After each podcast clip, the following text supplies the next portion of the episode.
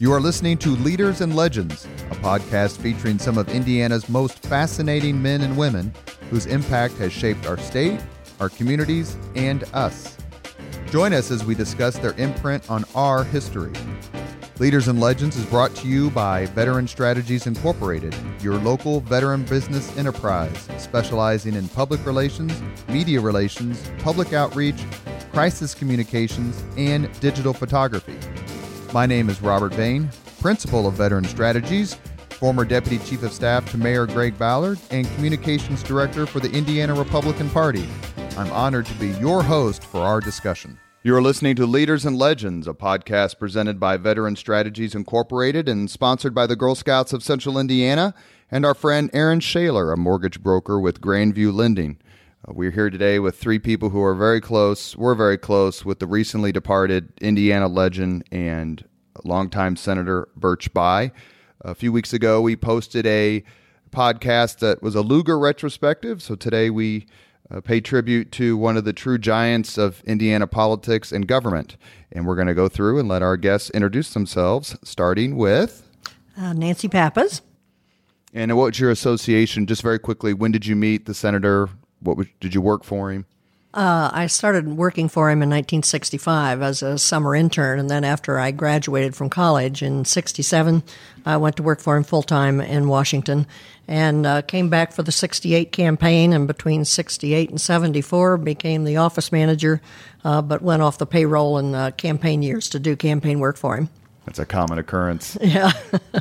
Bob.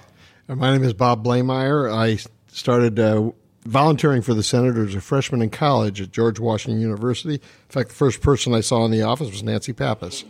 Oh, really? Um, yep. And I bounced around, did a lot of tasks. Eventually, drove the senator. That's what, when we first started getting close.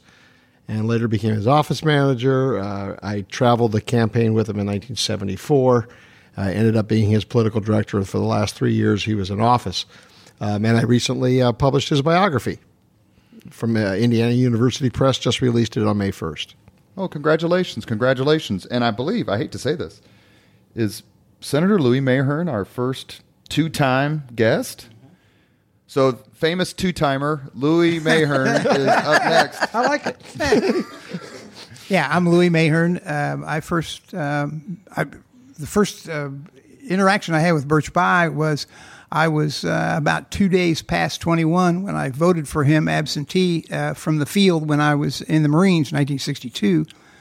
I first met Birch Bayh, I guess maybe in the mid 1960s. I was had been elected a precinct committeeman in '66, um, and then uh, I was on Andy Jacobs' staff from '68 until '72 when he lost uh, to Bill Hudnut, and then I went. It was in D.C. and I went from the the House side to the Senate side, and then was on uh, Senator Bayh's staff until March of '76.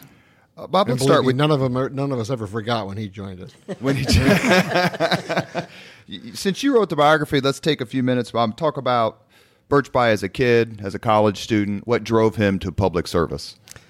Oh, it's a good question. Um, well, he was born in Terre Haute uh, and uh, grew up with, with uh, a father who was very much involved in public education. Uh, he refer- actually was also a basketball referee and refereed more high school championship basketball games than anyone in, our history. Really? And, and uh, when Birch was 10, 11, 12 years old, they, his father got hired by the Washington, D.C. public school system to run their sports. And they moved to Washington. When he was 12, his mother passed away. And so his father moved, uh, Birch and his, and his sister and himself back to uh, Shirkieville to live with the grandparents and on their farm in Shirkieville. And his father went into the service. And so he grew up really on the farm and learned to love farming. Um, he, there was a, a, a, close friend of his father's who took him sort of under his wing, like a mentor, a, a guy by the name of Jake Mailing, who ended up taking Birch to see Purdue taken him to see his his fraternity ATO, and Birch ended up going to Purdue and becoming an ATO. Um, he, you know, he was he was active in 4-H and a lot of organizations uh, that were typical back then. They yeah. were very popular, very very uh, uh, much a mentoring. There was no politics in their life, though, none. I mean, it was it was that came later, really. And what was his first political gig? Well, he ran ran for uh, president of ATO. I knew that, and and was the only one elected for two years, as, as at least he told me. Whether it's true or not, I don't know. Um, you know, president of a senior class. I mean, he was very active in student politics, both high school and college. Um, he did some pretty remarkable things when he was in the service post World War II. Went to Germany and ended up, you know, they, there was a lot of starvation going on in post-war That's right. Germany. That's right. And he ended up getting seeds sent over from Indiana and teaching people how to grow vegetables. An article that got featured in uh, Reader's Digest at the time uh, called GI Ambassador, and he got a lot of notoriety for that while at Purdue. What do you think drove him to run for public office? I think uh, I think he had a commitment to public service. When he met his wife Marvella, she was probably more driven along those lines than he was. And a a lot of people I've interviewed over these years have said if it had been a different era, she very well might have been the senator instead of him. And it's not uncommon for the wives or the spouses to really push, like, run, run, you can do it. This Well, the guy Jake Maley I mentioned to you, his brother was the majority le- minority leader in the House, the Indiana General Assembly, also from Terre Haute, and so they ran in three member districts. And Birch had a good reputation. His father had a wide reputation, and everyone liked like the Colonel Colonel Bayh, and so Birch agreed to run in a three member district with Mailing in Terre Haute for the state legislature. Did he enjoy his his time in the. Indiana General Assembly? He loved it. Loved it. Talks about it in glowing terms. Tells great stories from the legislature. He said he sort of feels like he learned everything that he took with him later. So let's jump. Let's jump ahead. Obviously, there's a lot to cover, and we want to get everyone involved. But it's 1962. He decides to run against a three-term Republican senator, whose name is, Homer Capehart. who, and it's funny too because in the movie 13 Days, the race is mentioned. Bayh's got no chance, or Bayh's going to lose, or something like that. It was a pretty good Democratic year uh, coming off the Cuban Missile Crisis that was happening almost concurrent with the election. But it was a very famous, uh, a very famous and a very close election. And I don't know if I have my history exactly right, but I think it's the two vote per precinct election or something like that. Bob, talk about that. Then Louis, jump in. Well, yeah, uh, he, he he he would be the first to acknowledge that if the Cuban Missile Crisis hadn't turned out the way it did, he wouldn't have won. When he said when Black Monday came and the announcement of, of the missiles in Cuba, they felt it was over. Capehart had been calling for an invasion of Cuba long before they knew about the missile crisis, and so there was a lot of confidence that he Capehart could coast to victory. And Birch said he owed to a lot of people who wanted to stood by him and wanted to make sure that they continued to raise money, continued to get him on television. They bought time for half hour telethons where he would just talk live to call in to callers, and it had never really been done here before. And he kept campaigning in that manner and ended up winning by ten thousand votes, which is really just more a little bit more than one vote per precinct. Louis, were you someone who was drawn to him because of that election that a Democrat could unseat who was a, someone who was a very popular, very important Republican senator for 18 years? Uh, well, I was in the Marines uh, when he was elected the first time in 1962. Uh, I mean, my I can remember my mom writing letters to me uh, about Birch Bayh and how exciting the election was and and all that. And uh, and then uh, I think it was maybe just he gets elected in 62, and then in 63, I think it was whenever his birthday was, uh, they had a big fundraiser at the Cadle Tabernacle uh, which was a, um, a venue here in downtown Indianapolis. It's no longer there, uh, and and they were passing out recordings, or my parents purchased a recording or something like that of "Hey, Look Him Over." You know the his his theme song, and uh, they sent good it, days, man. And, and they and they mailed it to me.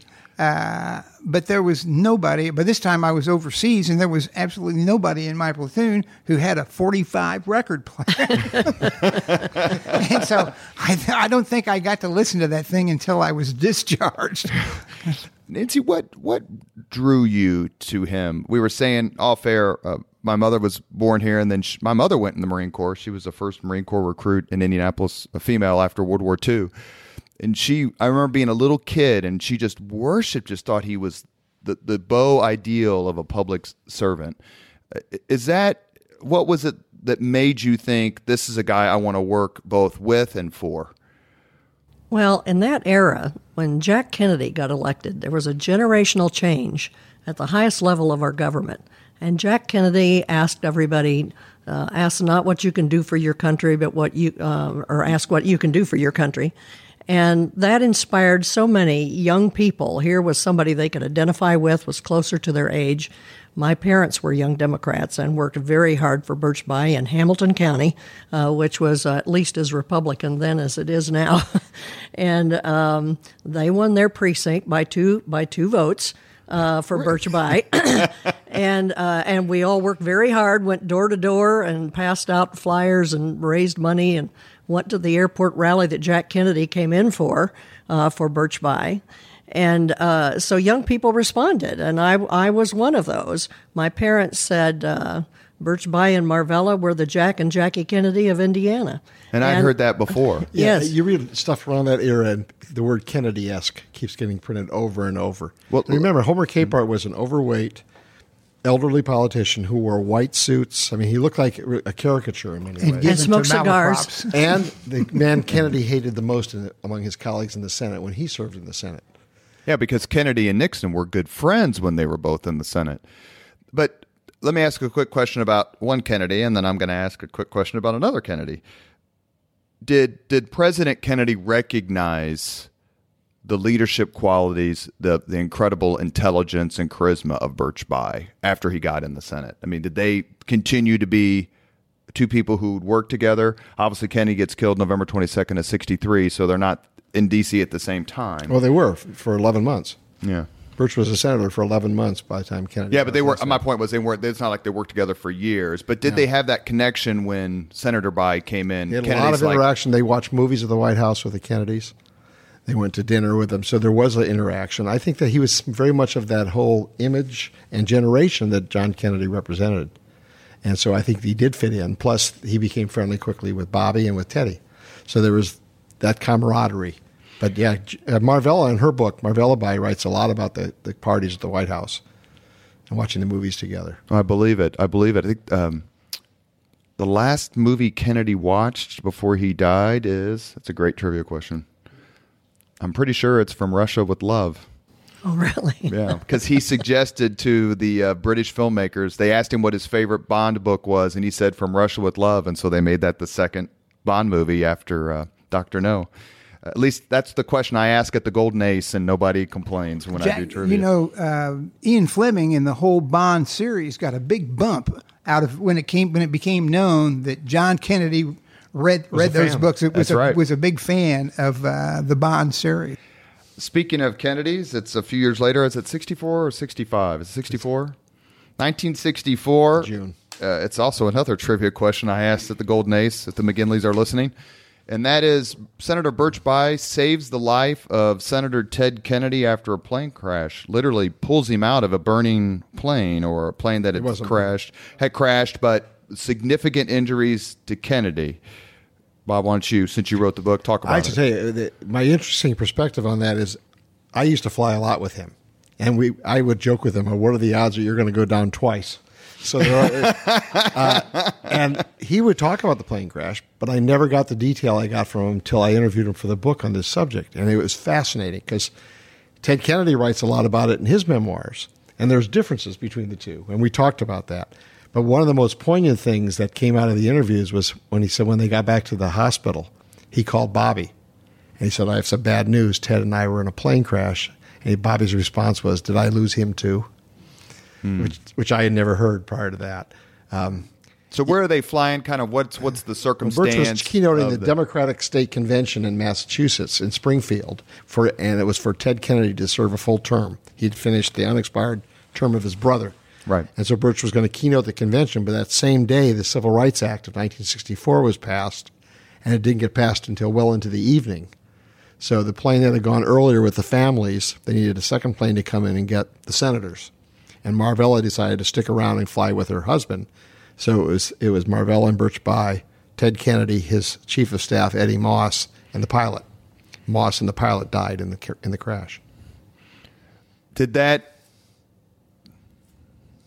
Uh, maybe this is a crazy question, but I mean, I would assume that that probably fortified some sort of bond between Teddy Kennedy and Birch Bayh.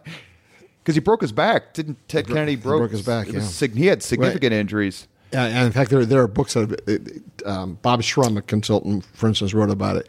How no matter what happened between when Kennedy was visiting Indiana, if, if people were upset with Birch Bayh because he wasn't endorsing Kennedy or whatever, he said Kennedy always gave him a pass.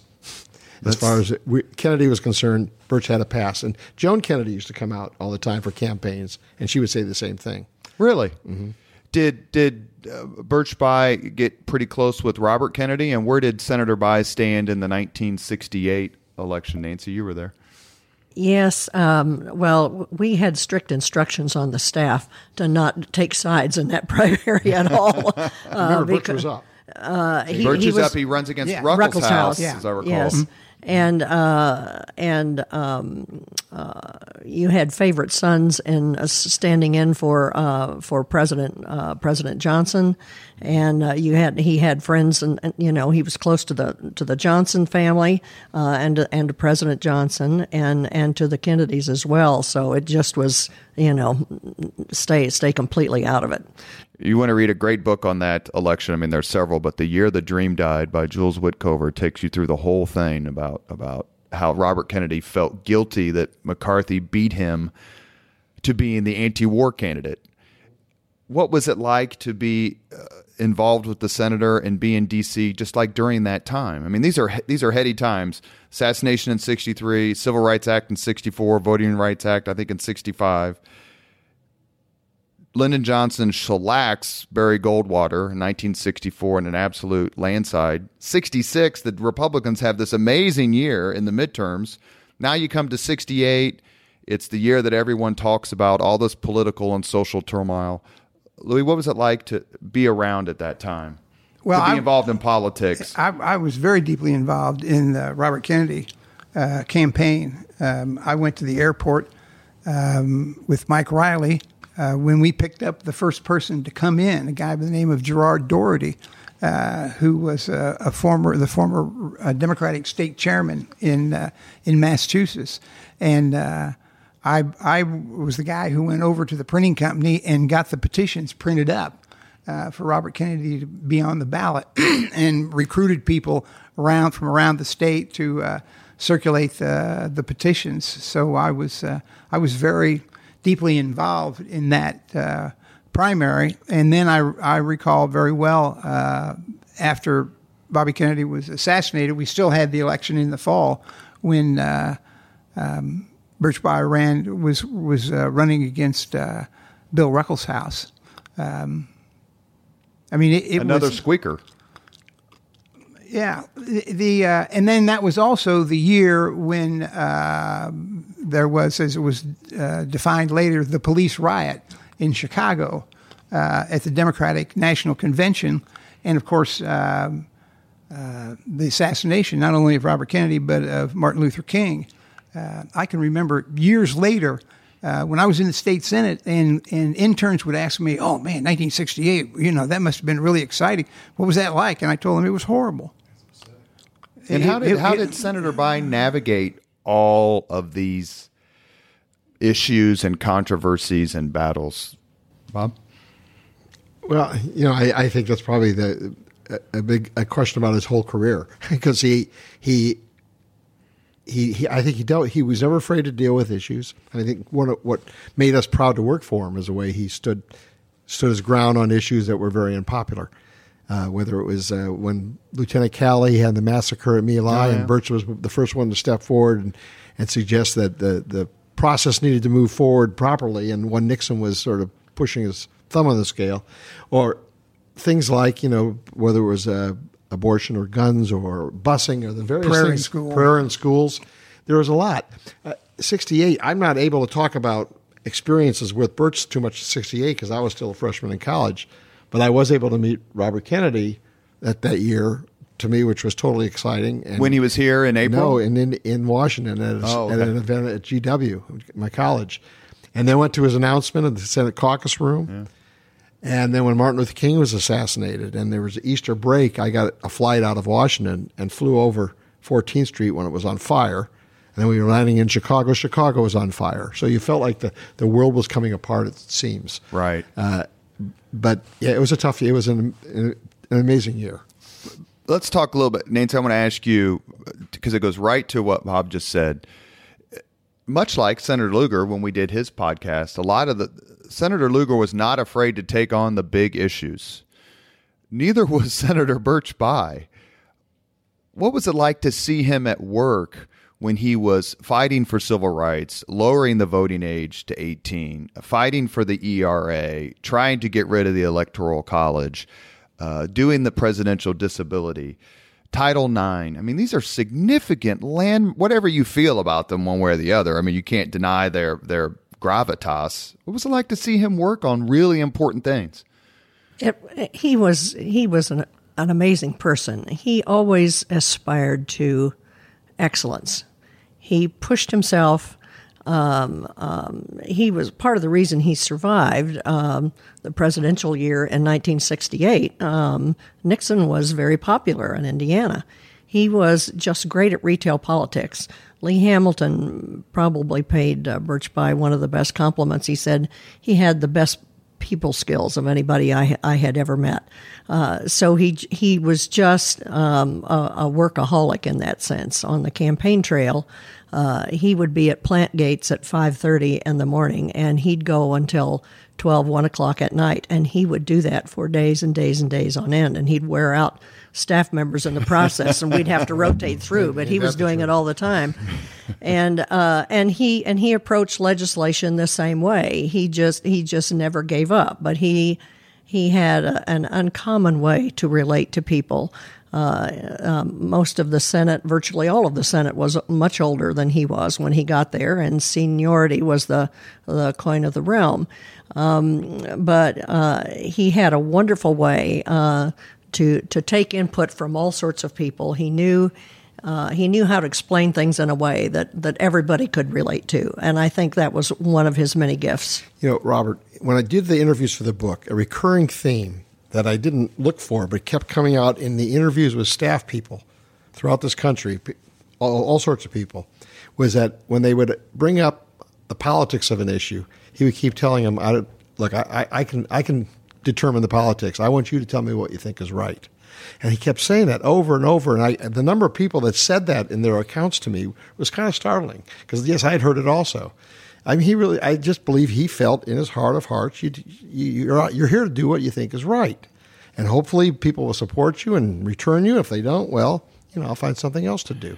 Let me specifically ask you about, about Vietnam. I, I can't recall off the top of my head if he voted for the Gulf of Tonkin resolution. I'm assuming he did. Only since two every, senators didn't. Since, Oh, I was yeah. going to say since, since Yeah. everybody did, basically, Right. I didn't think he was one of the few who didn't. Uh, And this can be to one of you or all of you. You can decide.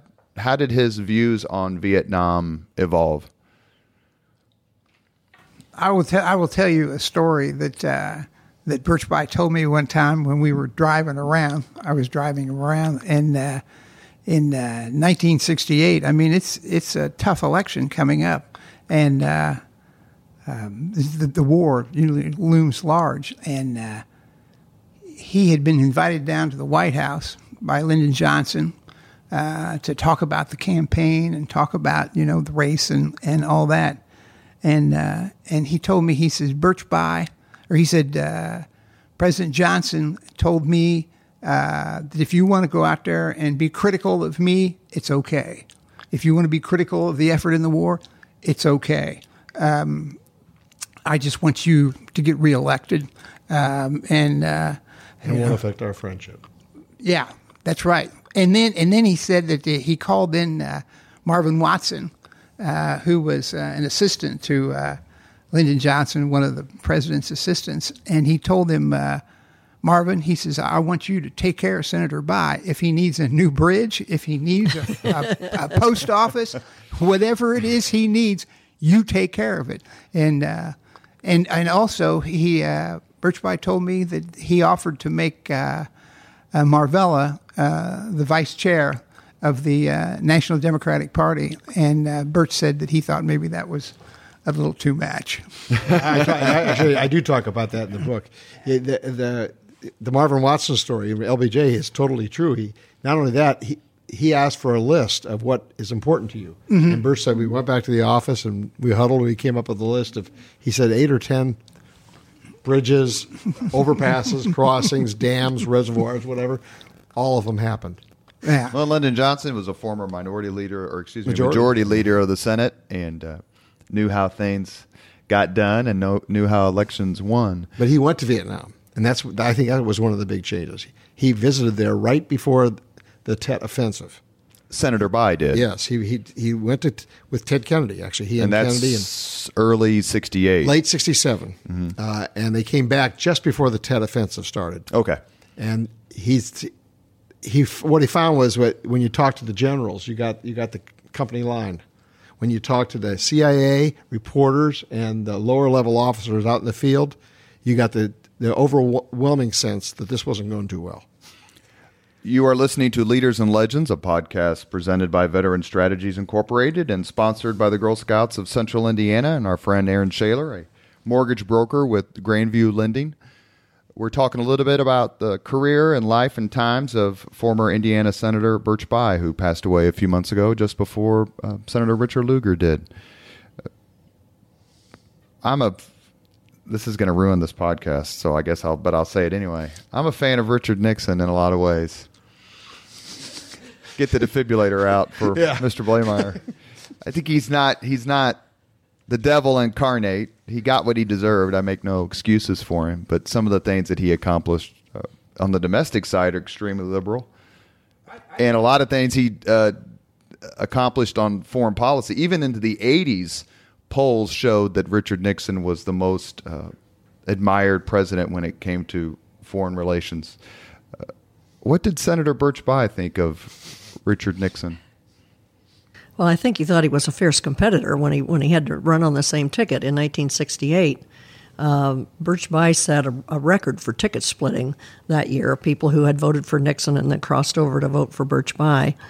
And uh, in in Bob's book, he tells the story about when the senator was working on the 20 uh, on the on the 25th Amendment. Uh, Richard Nixon was the most impressive witness he had about presidential succession because President Eisenhower had been uh, temporarily disabled uh, three different times, I think it was, by heart attacks, and uh, and so Richard Nixon had stepped in to take over. But there was a real question about whether some of the things he did would even be legal That's exactly right. be, because there there was there was no structure to say this is what you do when you have presidential disability. Well, uh, correct my history here, but Roosevelt dies in April of 45. Truman becomes president. There's no vice president until 48 when he chooses Alben Barkley, and then he wins in 48. Eisenhower had a couple of bad heart attacks and a stroke. I think one of the strokes he was playing golf. So Nixon kind of assumes powers, but to your point, Nancy, that's exactly right. They're like, is this even legal? You know, they had an does? agreement. They had a written agreement, but there's a lot of people that could question if that went to the court, would it stand up? Because it's not in the Constitution. And then in Pass 63, Kennedy gets assassinated. Johnson becomes president. You don't have a vice president until Hubert Humphrey gets elected vice president in 64. So there was this real need. What made Birch Bayh take the lead in, in closing all this drama? Well, if you remember when Kennedy got shot, um, there was a, a open question. Suppose his body had stayed alive, and his and his, his he was totally incapacitated. There was nothing in the Constitution that allowed a transfer of power. In And another little piece of trivia, killing, assassination of the president, shooting the president was not a federal crime. So when he, the Secret Service tried to take his body back to D.C., Right, the Texas cops wouldn't let him because they said Texas law says there must perform an autopsy before they leave the jurisdiction. And the Secret Service people basically take out their guns and say, They took him anyway. "We're Yeah. taking Yeah, the right. president home." Yeah. Anyway, sorry, forgive me. Go ahead. No, there, there, so it seemed like this was an incredible gap. Uh, not only that, there had been several vacancies. I think eight times there had been lengthy periods without a vice president. Um, and so it just seemed logical. Number one, he had just gotten his first subcommittee chairmanship, the subcommittee on constitutional amendments. And there had been proposals, and this was the, this became his mantra. He, he, went after that. Think about this: we have a first-term senator that before his first term is up, he's passed a constitutional amendment. There have been 11,000 attempts to end the Constitution in our history. Only 17 since the Bill of Rights have passed. He has two of them.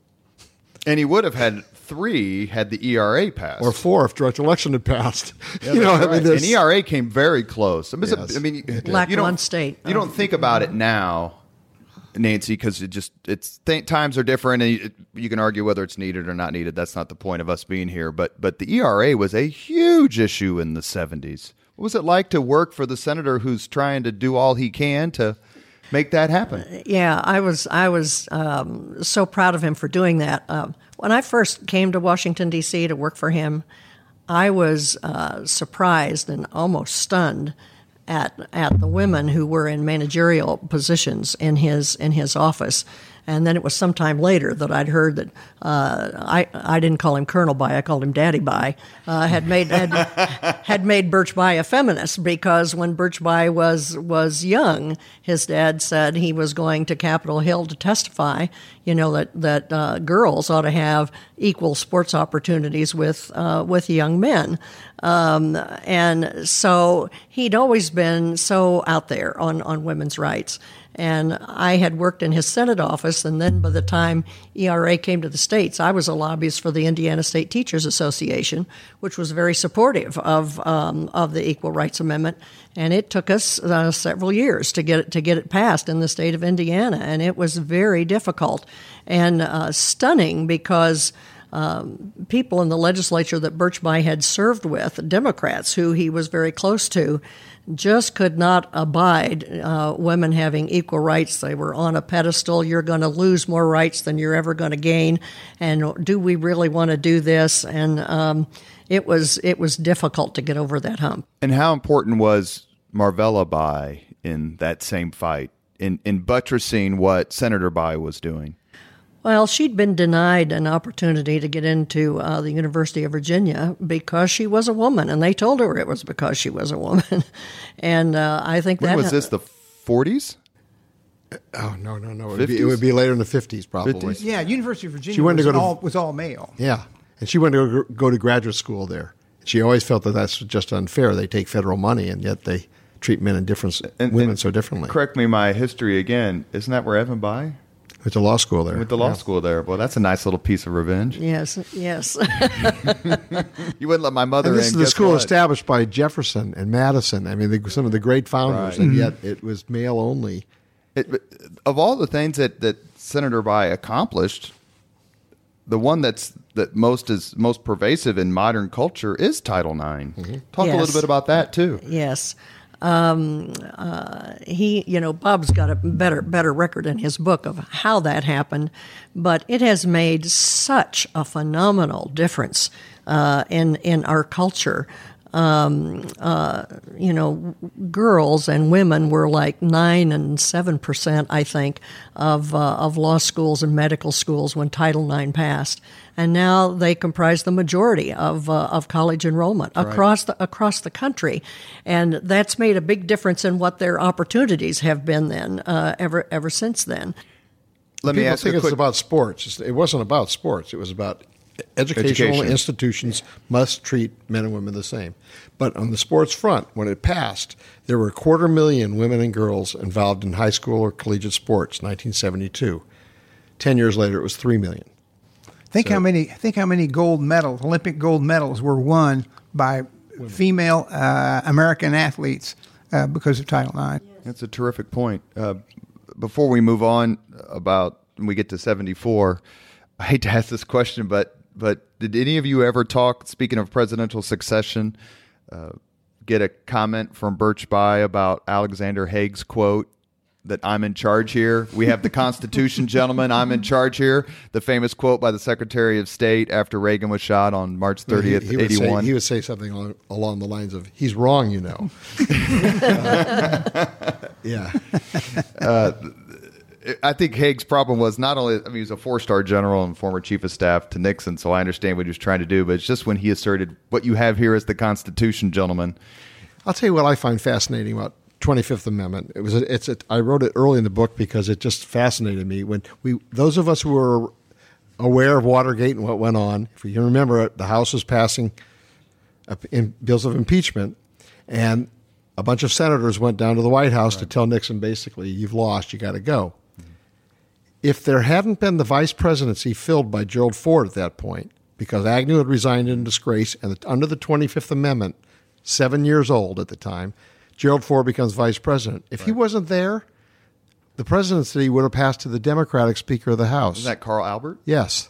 What are the chances that these senators would have told Nixon he had to step aside if he was turning over the administration to the Democrats? And Nixon thought that Agnew was his trump card. Right. They'll never impeach me because they don't want this nutcase Agnew to be to be president of the United States. yeah, he States. didn't know he was a crook too. Speaking of speaking of Jules Witcover, uh, if you want to read a fascinating book on that relationship, it's called Strange Bedfellows, and it's a book about the relationship between Nixon and Agnew, and it's unfathomable in today's society with, with media and as it is that that that Agnew could have been vice president. They never spoke. After Agnew left, said I'm quitting uh, over corruption charges. Nixon never talked to him again, and here he was, a heartbeat away from the presidency here at Leaders and Legends, we're talking about Senator Birch Bayh's career with Nancy Pappas, Bob Blaemire, and our good friend Louis Mahern. In 1974, it's a phenomenal. It's called the Watergate year for Democrats. They they wipe out swaths of Republican elected officials throughout the country. But in 1974, Birch Bayh runs again, and he runs against Richard Lugar. When I read about that election, it's one of those it's a shame one of them has to lose elections. And it was another squeaker. It was very close even in a democrat year.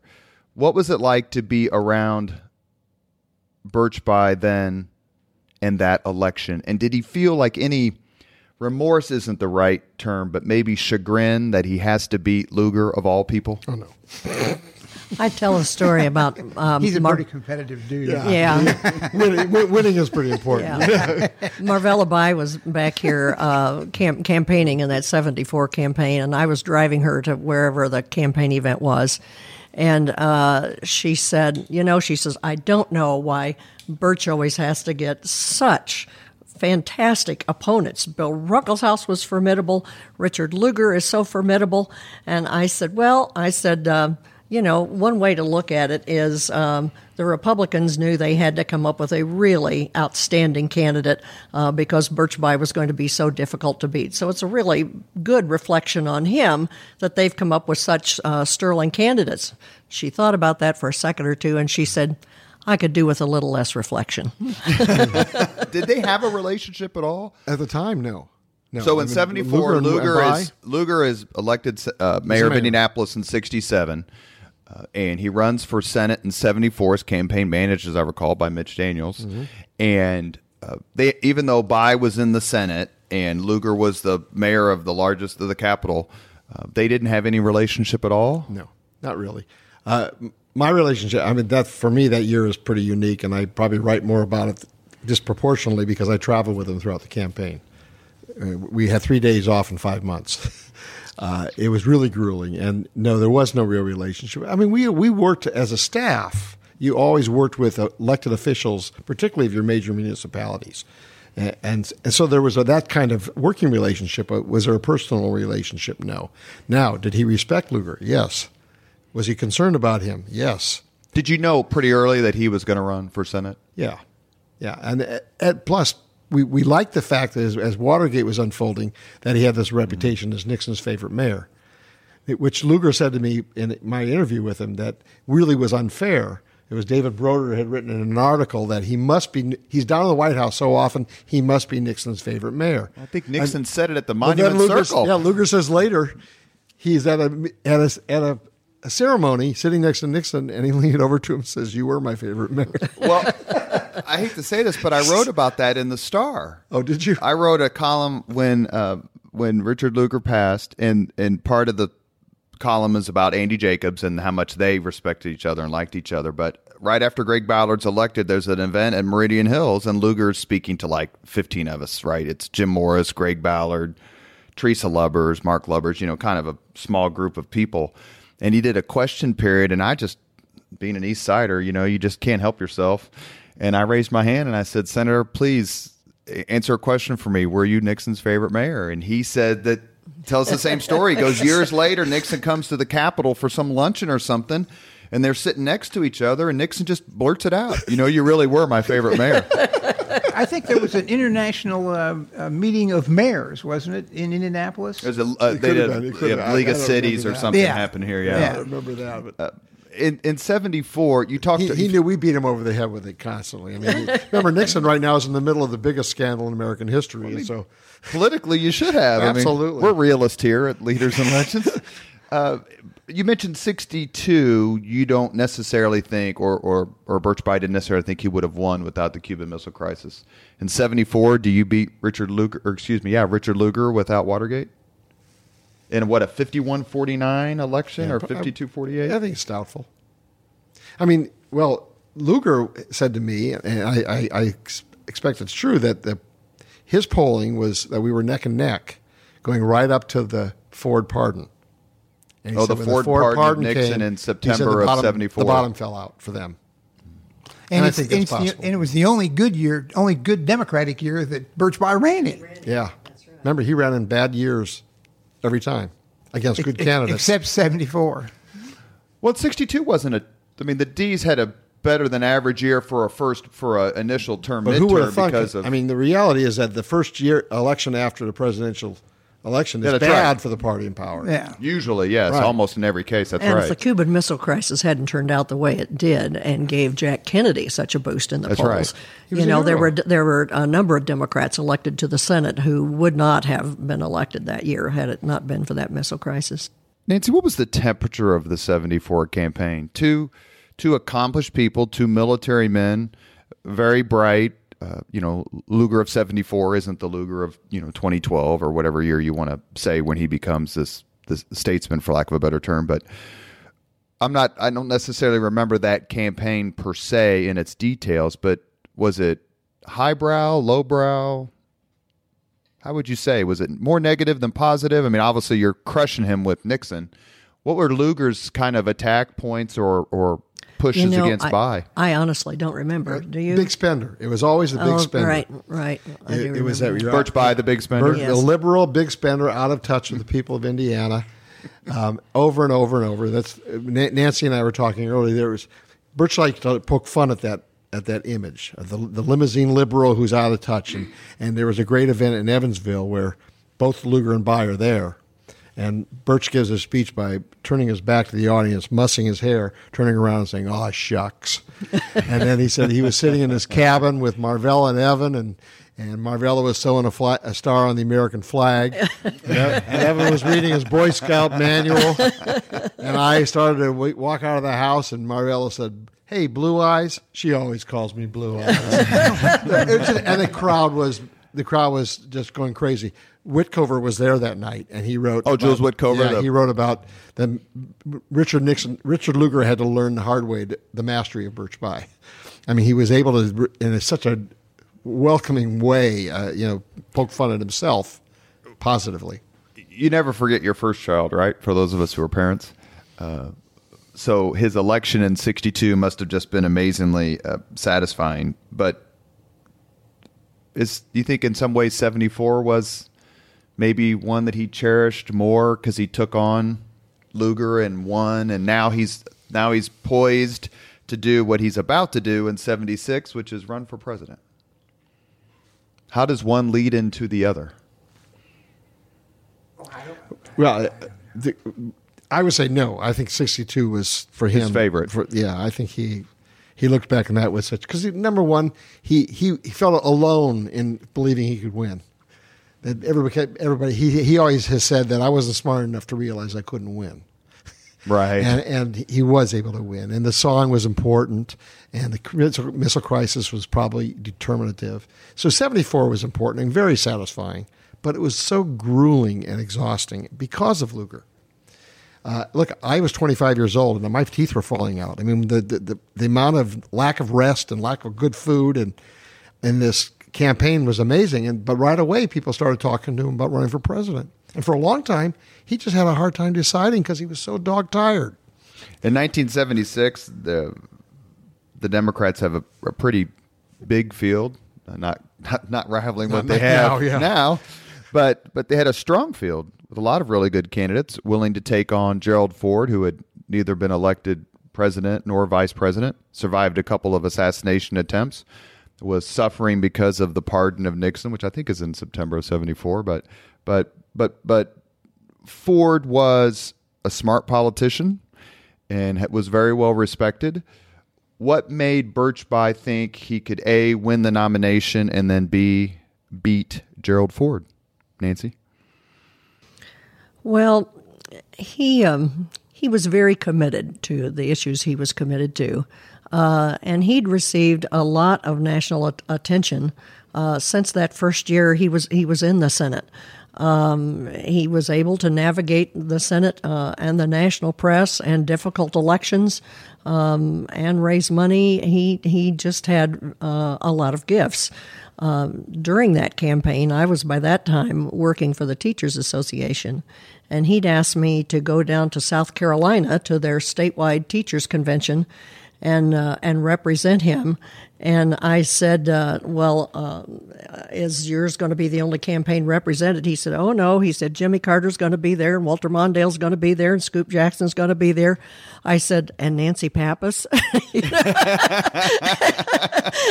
he said, "Yes." He said, uh, "He said you'll you'll do a great job." Well, um, when we got down there. Um, when I compared all of their records on, on education, Birch Bayh's was the most outstanding re- um, uh, record on education of anybody that was there, and uh, Jimmy Carter was the only Southerner that was there. Right. But I was I was pleased that you know when you when you laid the facts out there for him, Jimmy Carter did win the straw poll that day, but Birch Bayh came in a strong second uh, because he had a remarkable record for a relatively young senator in the United States Senate. And people, you know, when, you know, they might not have been um, cognizant of that and have his name on the tip of their tongue, but when you when you repeated all these things, the heads would start to nod in the audience. So he did have something of a national profile, which I don't think most of us in Indiana really understood. But people had heard of him and they'd heard of the 25th Amendment. Um, and if you go back a few years, you have to remember uh, right after Nixon got elected, Birch took the leadership on two Supreme Court nominees. Oh, the Senate Haynsworth defeated and both. Carswell. Carswell. This has never happened before. Two two of them opposed, and both are won, and both are led by the same guy. And we learned a lot about the Nixon people in that process, and he became very much opposed to Richard Nixon philosophically. It had nothing to do with personality, and he actually ended up being very friendly with Gerald Ford. He played in the congressional ball games with Ford. They met together in jockstraps in the bowels of the RFK Stadium. Yeah, Andy Uh, Jacobs would tell those stories. He Yeah. goes, "You're always running into these people naked." Yeah, that's right, exactly. And and so and and he ended up on Nixon's enemies list. Birch He did yes, in, during Watergate. So there was a there was a great deal of enthusiasm about ending this administration. But what about? Let me ask a question. I'm not necessarily Pavlov in my defense of Nixon, but when it comes to foreign affairs, his record's pretty amazing considering some of the things he accomplished in the context of the Cold War. Was Senator Bayh someone who supported the opening to China, supported the SALT One agreement, and sort of the the détente uh, focus on foreign affairs? My response would be yes, generally. But it was the it was the domestic policies where they separated most, where he thought they were very divisive, sending Agnew around and to really dividing people with these these various speeches that Agnew would make. He he just developed much more of an opposition than he'd ever had in his political life to a, an administration. And it, and you can yes, you can say they were doing good things here, but if you think that the domestic policies are so bad and need to be changed, you try to change them. You know, people people forget. Uh, the, right now, the bogeyman is immigration and people flooding over the borders and everything like that. Back in the day, when Birch Bayh was in the Senate, the bogeymen were uh, prayer in school. We need a constitutional amendment to guarantee prayer in school. We need a constitutional amendment to uh, The stop- Warren the Warren stop- Court was the stop busing, you know, and and all all those sorts of things. And uh, those were the things that uh, that the Republican Party and Richard Nixon in particular were using uh, to essentially define Democrats. Democrats are against prayer. Democrats are for disrupting your children's education. Uh, He did win 49 states in 1972. How did how did Well, Senator Bayh react that- to that? Some sometimes those tactics uh, pay off. But how did he react to Nixon's overwhelming landslide in in '72? Like like incredulous, like I can't simply believe it. No, or remember we had the opening to China. We had the Ru- Russian, uh, you know, Nixon going to Russia. McGovern was not a good candidate, Mm-hmm. and I think Birch would be the first one to tell you that. He liked George McGovern a lot. Didn't feel that he was a good candidate, Bomber the pilot. Candidate. Mm-hmm. Yeah, mm-hmm. I mean, there was a lot of characteristics about him that should have mm-hmm. been very positive, but not the way he allowed himself to be portrayed. So. I think that it, there wasn't a big surprise. Everybody saw it coming. in Louis and Bob, did you guys work on the '76 presidential campaign? And why do you think it didn't really take fire? Um, I was in the process of running for the state senate myself, and so I was kind of preoccupied uh, with that. But I did travel one time to uh, Iowa uh, to do some door to door. Because that was the year the Iowa caucuses became the Iowa caucuses, and that they had we existed now. for years. That's right. That's what's interesting. In, in many respects, They were Carter not a big suckering deal. in Birch Bayh, Mo Udall, Scoop Jackson, Sargent Shriver into Iowa. If they hadn't Mm-hmm. gone, Carter's victory in Iowa, which really wasn't a victory, none of the above won. Carter was second, but that gave him the bump for New Hampshire, which wouldn't have existed had had the other candidates not gotten in. But there was this opportunity. They got this this governor of Georgia has been running around the state for a year.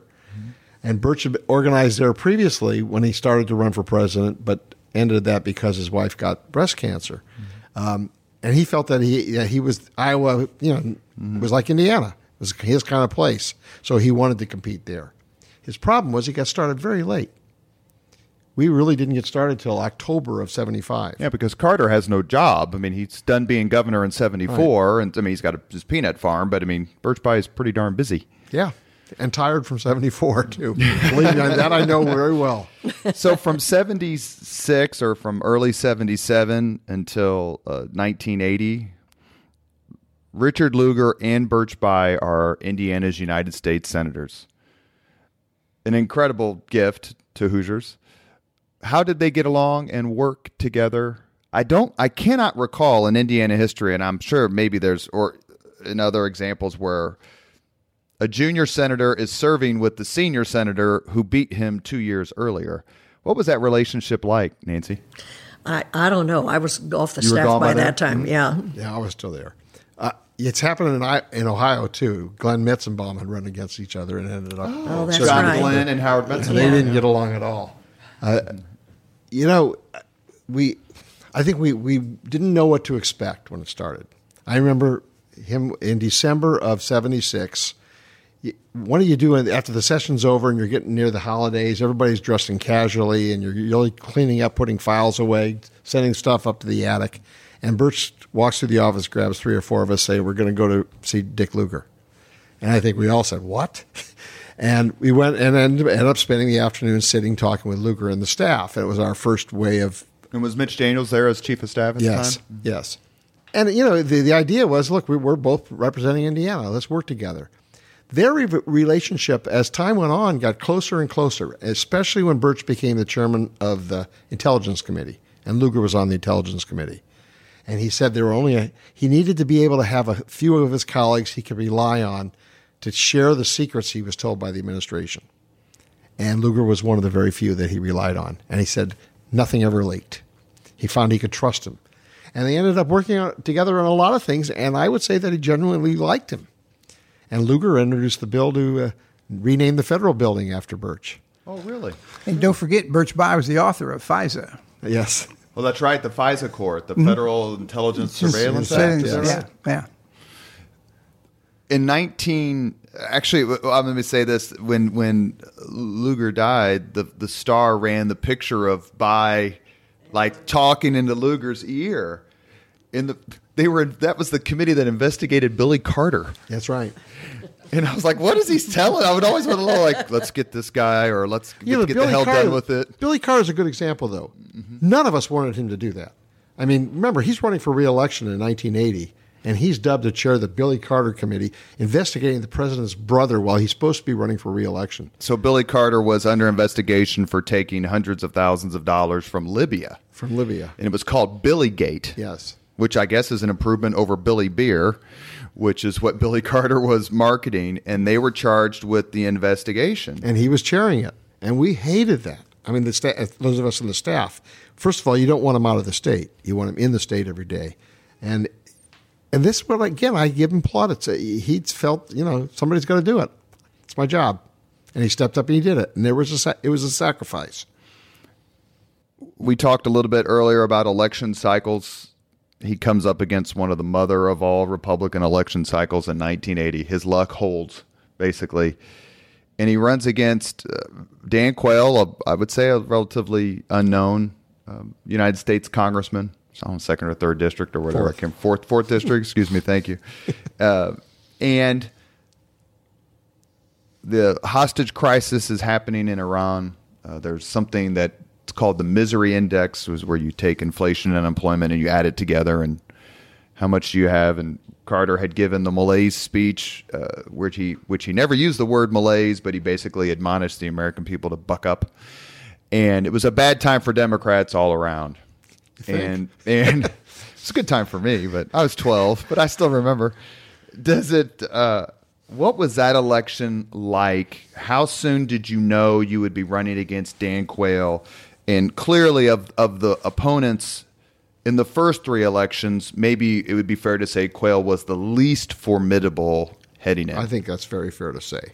Myself, we thought for a long time it would be Governor Bowen, and Mark felt- Miles talks about that in our podcast. With We Mark felt good about that because we were seeing polling in the state that was showing at that point Bowen and Bayh neck and neck. And I remember Birch saying that if he's there in the state every day and we're running even now, I'm happy to take him on. Otis Bowen was a very popular two-term, ending his second term as governor of Indiana. And they worked together well too, by the way, Bayh and Bowen. Um, once Bowen said he wasn't running, we quickly felt that it would be Quayle.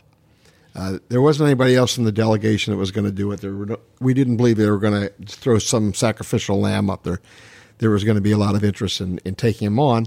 And the, all the markings for a bad election year were, were already there. If you remember, we had double digit inflation, double digit unemployment, double digit interest rates, hostages in Iran, gas lines, an unpopular president. It was kind of tough. Cold War was really raging. And and every night on TV at the end of the newscast, they would announce how many days the hostages had been held. America held hostage, right? That's right. That's right. And, and, and Carter had tried the rescue attempt, and it, it had failed. I believe that could that's the only single thing that could have changed that election for us and Carter. I think that's probably right. And that succeeded. That's right.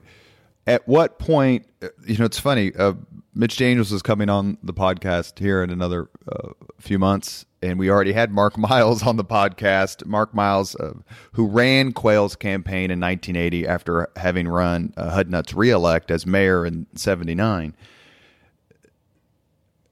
Do you get the sense, looking back, for those of you who were all involved, that there was little to nothing that could have been done to change the outcome of that election? Yes. That it's just a wave election and there's just simply nothing you can do in a, in a Republican state in a, in a wave election year. Yeah, I think looking back, it wasn't one Birch of Bayh ran ahead of the ticket. Way, Way ahead, ahead, way, way ahead. ahead. He set. He set records over himself. Was it like four hundred thousand votes? Carter lost by 440,000 votes. We lost by 160,000 votes. I mean, that's it, more was than an amazing million that's split right. in the tickets. So in a state where most counties use machines with with straight ticket voting. There, were, there were people, I think, after the election, there were people who said that, that the voters of Indiana didn't mean for Birch Bayh to lose. They meant to send him a message. I remember Yeah. you saying that. Actually, I remember you saying that right after the election, Yeah. and I've quoted that. I agree, I agree with you. At what point did you realize we can't overcome the wave? I mean, was it October, oh, uh, September, or It was election day. I mean, we- we knew things were bad, but we there was. It was still possible. It, it- you know, the bottom kind of fell out the last few days. We had stopped doing our tracking polling at that point. Uh, a lot of people who were continuing that saw the bottom drop out right before the election. The reminders of the year of the hostage, the anniversary was Right. election day. that's right, November Yeah. fourth. That's right. Yeah. Uh, I don't think I, I'll- I think most of us, I, mean, I can count for myself, didn't believe we were going to lose. We knew it was tough, but we thought we were going to win. We didn't think Quayle was a great candidate. We knew it was a bad year, but we had faith in our. We, we've seen this guy He's, he's good on his feet. And the fact that Quayle was, I would imagine, some certainly more stealthy than an Otis Bowen candidacy would have been, where he would have had a record for eight years as governor. Did that hurt as well? Just harder to hit him because he hadn't really been involved very long. Yeah. That was a terrible year for Democrats. I think Reagan got 489 electoral votes. Kent Carter got 49. You had multiple 12, senators, 12 Democratic senators lost their seats that year. double digit House uh, Democrats lose. What was what was Senator Bayh like that night and the morning after? Uh, Well, I have to tell you, it's one of the. It's really one of the good memories because we were we were feeling pretty lousy, as you might imagine, most of us. Um, I had a 13 year career come crashing down that night. He uh, he he actually stood before the crowd and said, "You know, uh, I can't feel bad."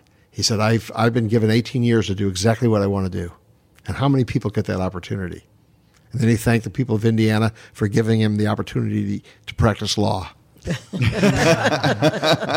he literally, and in private, I'm telling you, there was no, there was nothing. There was none of the, rec- no recriminations, no anger, no great sorrow, disappointment, sure, but it was, it, it actually was, it was really uplifting. Did he ever consider running for anything ever again? No, in fact, when particularly when Evan started showing his interest in running, Birch strongly felt this is Evan's turn. How proud, as we wind up here, we have just a few more minutes. Try to put into words, maybe Nancy, maybe the closest one to do it. How proud Birch Bayh was of Evan, who became his own force and is one of the few people. I think there's three or four people in Indiana history who have won four statewide elections, and Evan Bayh is one of them. Yeah, I think any of us who have been a parent, uh, you know, when, when your child succeeds, uh, you you just can't be prouder, and uh, and I know he felt that way too. Because he won his old seat. He won his old seat, yeah. And very frankly, I was one who didn't feel Evan was going to run in politics. He had been my roommate in the 80 campaign. I was convinced that that was not his thing. So I was kind of surprised when he turned around and started running. But yeah, of course he was proud. It was it's your son. He's doing what you've been doing. I just can't imagine what it'd be like to be a United States senator and then have your son win your seat. It's pretty cool. I think that's a good Very word cool. for it. Very cool. As as we as we wind up here, I'm going to give each of you just a minute or so to just maybe reflect one last time on on the man and the career and, and his impact both on you and the state. Nancy, go first. Well, I always uh, have admired him for his political courage. Um, uh, it, it was just outstanding, and he would uh, he would he would march into hell for a heavenly cause. Um, uh, but um, after he passed away, I reflected on um, the many kindnesses he he extended to just everyone. You know, to go to Richard Lugar's office and and to welcome him. Uh, you know, I can't tell you how many times I'd send him emails and say, "So and so's passed away," or you know, they're in a difficult spot. He would always make time to call, to send a note. Um, and the thing I'm left with now is what an incredibly kind person he always was. Well, you know, along those lines, I, I've told this story to a number of friends recently. When my oldest son was four years old, he had open heart surgery, and the only non-family member who showed up at the hospital was Birch Bayh. Those kinds of things are hard to, to fully describe what they mean to you. Look, for, in my life, I mean, the impact was amazing. I'm proud of the association. I'm proud of what he did with his career. Um, and I, I, I've had a couple. I had a couple of occasions with him in the room to summarize my feelings, and I and what I've said was that I began when I began. He was my hero. He then became my mentor, and later he became my friend, and he's still all three. Beautiful, Louis. I will tell you that, and and uh, I've said this before that uh, you know there's an old saying that no man is a hero to his own valet. Um, I I saw Birch Bayh up close and personal uh, in some uh, times that weren't like real happy, you know, like and and uh, I never saw him lose his temper. I never saw him be short with uh, a staff member. Um, the relationship between uh, the the power structure between a member of Congress and his staff or her staff is vast. Uh, I mean, the labor laws do not apply to staff, con- con- congressional staff members, you know, and and No uh, overtime pay. either. yeah, no- yeah, that's right. No overtime pay, and you are completely at the pleasure of of uh, this the member. And uh, I never saw Birch Bayh be anything but kind and decent uh, to to his staff. And um, all three of us have been in D.C. All three of us, you know, were uh, on congressional staffs, and uh, and everybody, all the staff people knew who were the who were the members of Congress who were mean uh, to their staffs. Uh, never, never Birch Bayh. Nancy Pappas, Bob Blaemire, Louis Mahern join us today to talk about the remarkable career of Senator Birch Bayh. And um, the only thing I can add in terms of a coda is uh, someone who yanked his kid out of school so that we could go to the Lugar Remembrance Memorial Service together because I told my son Andrew, I said, you need to be there, was the multiple mentions of and expressions of condolences from the Lugar family and the Lugar Memorial attendees to the Bayh family. Thank all of you for being here today. I'm really very honored. Thank you very much for listening to Leaders and Legends, brought to you by Veteran Strategies Incorporated. If you want to contact us about this program or our menu of public relations services, please send us an email at robert at veteranstrategies.com. That's robert at veteranstrategies.com.